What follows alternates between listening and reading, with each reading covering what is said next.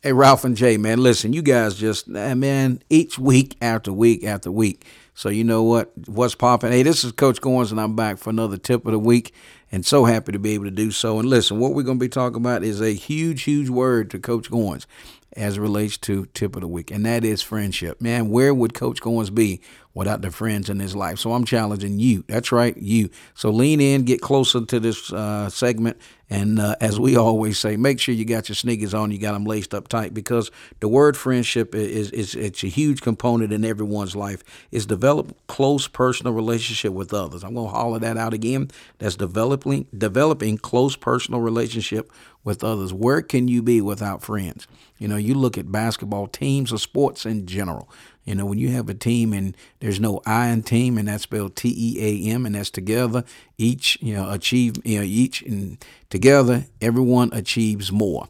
Uh, and uh, that that's a huge piece in team because again, T is together, E each, A is achieve, M is more. So when you put that team concept in, it will you know it, it, it cultivates. I think think back on some of the teams that you know I was involved in back in high school when I was a student assistant for the late uh, Jeff Capel uh, senior. Uh, you know, who taught me a lot about the game of basketball, taught me a lot about life. But in that, you know, that from a coach to a to a friend to be able to, to sit down and have that conversation, you know, it, it's a true, true, it's a true, true relationship that you have to understand of why it's important that we, you know, cultivate and we have friends. Uh, my roommate and uh, best friend, you know, from college lives probably less than a minute away from me.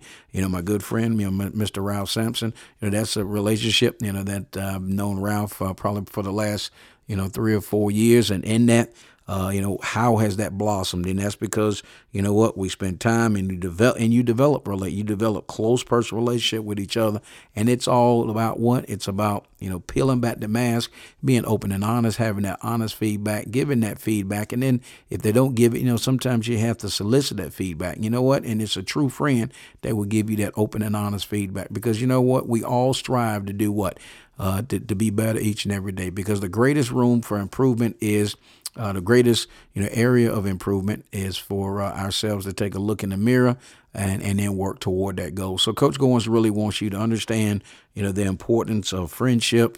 Uh, it can be a you know a great th- great great thing in your life, and you also have to have you know you guard your friendship because in that uh, everybody that you come in contact with you know, is not out to be your friend. Uh, they're out to get something you know from you and to be able to move on. But you will know uh, who your true friends are, and that's based upon when you find yourself in a situation. Uh, you know, sometimes in life, you know, it's I'll phrase it like this. You know, sometimes we're in the middle of a storm, we just came out of a storm, or we're getting ready to enter a storm, and that's when your friends will surface. Your friends will bring you light. Your friendship will bring you joy. Your friendships uh, will bring you happiness in your heart. So listen, Coach Goins just wanted to kind of frame that out, and you can always check me out on my weekly podcast, uh, Basketball More in the Game.